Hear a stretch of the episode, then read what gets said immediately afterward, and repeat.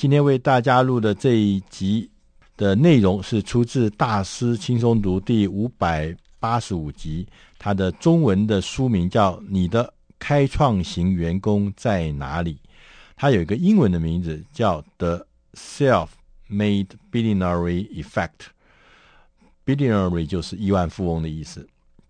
你怎么来开创这个自己来做一个这个？呃，亿万富翁的这样子的效果，或者是一个结果吧。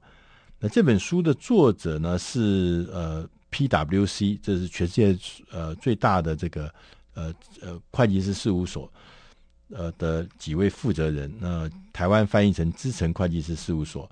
那一位是他们的全球思潮领导委员会的主管，叫约翰史维欧克拉。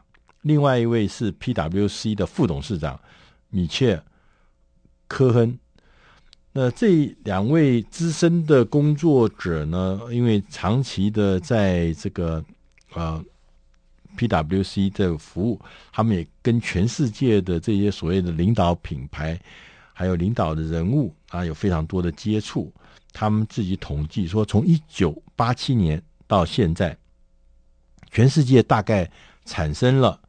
八百个创业型的亿万富翁，他们的净值、他们的资产的净值的成长的速率，大概是全世界经济成长速率的三倍以上。就是比经济成长，如果经济成长是百分之三的话，它就是百分之九以上。以上不是还不是三倍，是三倍以上。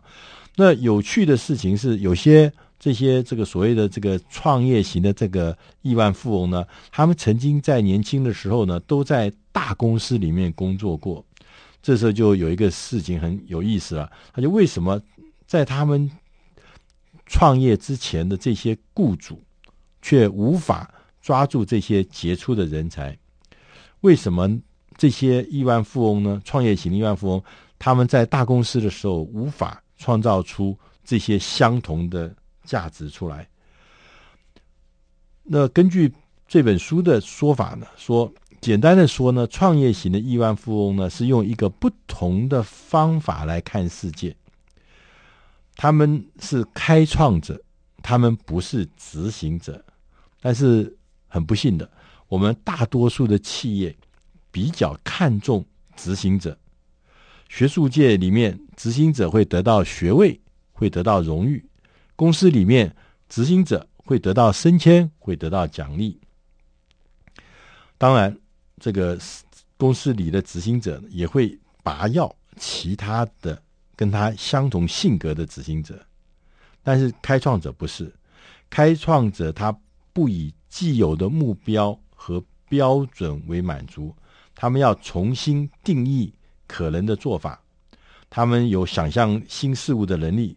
整合资源的能力，而且把他自己的构想变成一个服务或变成一个商品卖给顾客，这是一个他天生的一个特别的才能。这本书的作者呢，整理了五个特质。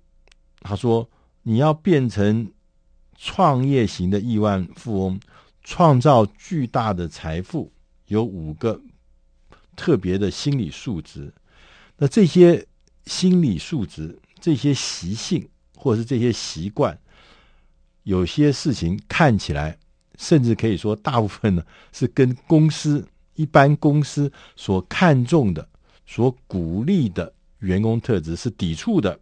很多的公司并不希望员工往这个方向走，所以呢，你要认清，你要变成一个创业型的亿万富翁。他们是有做一些跟现在你在公司里面做的事、想的事情是有点不太一样的。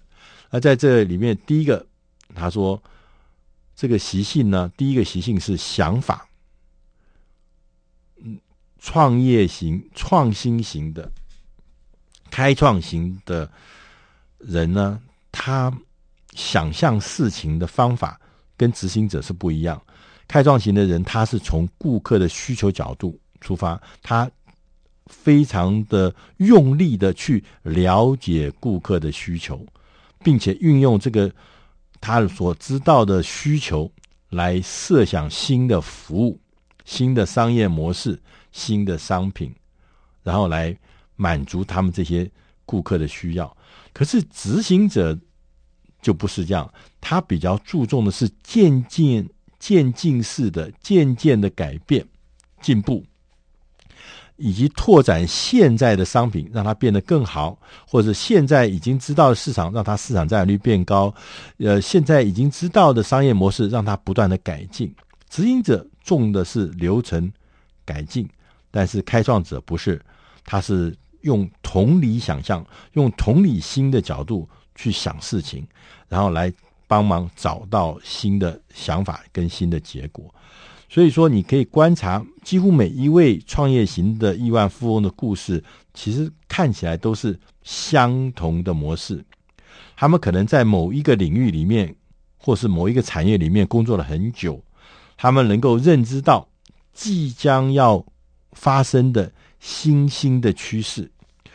由于对这个客户会感感受到强烈的同理心。他可以感受到客户的需要，因为他自己可能就在这个产业里面，他可能也同时扮演了这个客户的这个角色，所以他知道什么东西用什么样的姿势，用什么样的想象，用什么样技术可以来满足，而且做到突破，而且能够解决那个客户的真正的想象的需要。所以呢，同理想象。是来自他实地的亲身体验，那这样的故事非常非常的多。那在这书里面举了一个瑜做瑜伽的服装的公司的人，叫做 Lululemon，就是翻译成中文叫 Lulu 柠檬。这个瑜伽服装呢，他原来就是他自己很喜欢冲浪，可他觉得说，我去冲浪的时候呢，为什么只有一种形式，就是一种紧身的冲浪短裤？他觉得穿起来不舒服，有没有别的不一样？他就用。把瑜伽服的概念放进来，就他就创造了一个宽宽大大的这个所谓的冲浪的衣服。他就是完全标准设想，他自己是冲浪者，他知道这有一个需求没有被满足，然后他就采取行动，最后就创造了一个很大的事业。第二个呢，呃的习性呢，他说要耐心、耐心、耐心的急迫。他说开创者呢是有。无比的耐心，他可以呢花十年甚至数十年的时间，在某一个产业、某一个工作，开这样的长期的投入其中。为什么？因为他在等待，他在练习，他在凝聚、凝聚必要的知识、凝聚必要的资源，但是他在等待适当的时机，然后再出击。但执行者不是，执行者呢，他比较在乎呢是。近期的观点，他的事业管理是从既有的机机会里面，短期内要获得最大的营收。所以呢，执行者呢，他非常执着在下一季、下一个年度的数据。你叫他做什么特别把现有东西做大改变，他是非常不习惯的。那在这本书里面也提到呃一些例子。所以可以看得出来，你若是一个开创者，你不要被现况、下一季的业绩、下一年业绩把你绑得死死。第三个习性呢，是说叫做行动创新的执行。他说要将新产品呢大量的这个引进市场的的时候呢，开创者开创者他会竭尽全力的投入设计，或者是重新的设计。借此呢，让他的服务或商品能释放出最大的价值。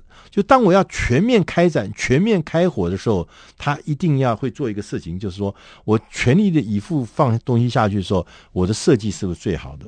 如果不是最好，我就把它设计要做重新的改变，甚至重新的设计。但执行者不是，他执行者通常是采取一个比较传统的设计的模式，要将有效率的。或是有效用的新产品呢，来推出市场，所以它是从原有的旧的的新呃的来里面来创新，来逐步的改善。那这个创新的执行呢，就完全不一样。那因为刚刚讲开创者，他从头开始，就开始想这件事情。那他举了一个很有趣的例子，就是非洲啊，有一个苏丹人在这个呃非洲做这个非洲电讯。当时他发现非洲很穷，大家要手机，所以呢，在先进国家不这呃都是收月费吗？他发觉。在非洲这么穷的社区里面、社会里面，怎么可能有人有稳定的收入来付月费呢？电讯、手机的月费呢？不可能呢。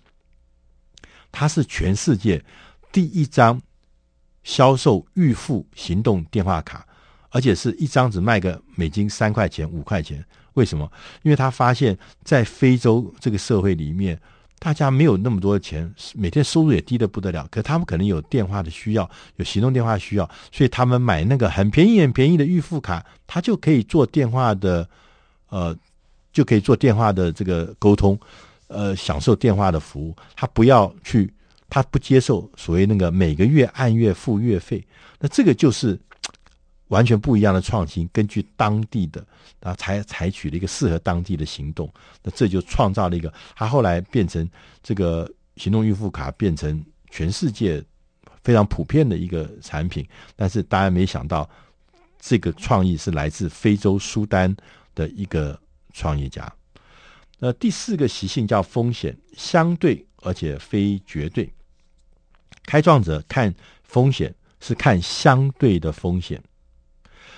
他认为，如果说我的这投入跟我的收入收获能够有有就是物超其值的话，他就会把握机会投下去。他认为，他认为如果这个带来的价值带来的价值，他觉得是够大的，那那个风险他就觉得是相对是小的。所以，他从很多人的角度来看，说传统的企业家不是传统的企业家呢，他是比较坚持这个所谓的执行者的角度，他传统的风险的看法，他们坚持之前做过的事，并且呢，尽量少做改变，因为每一个改变都会带来风险，所以他们对风险呢，要不然就是。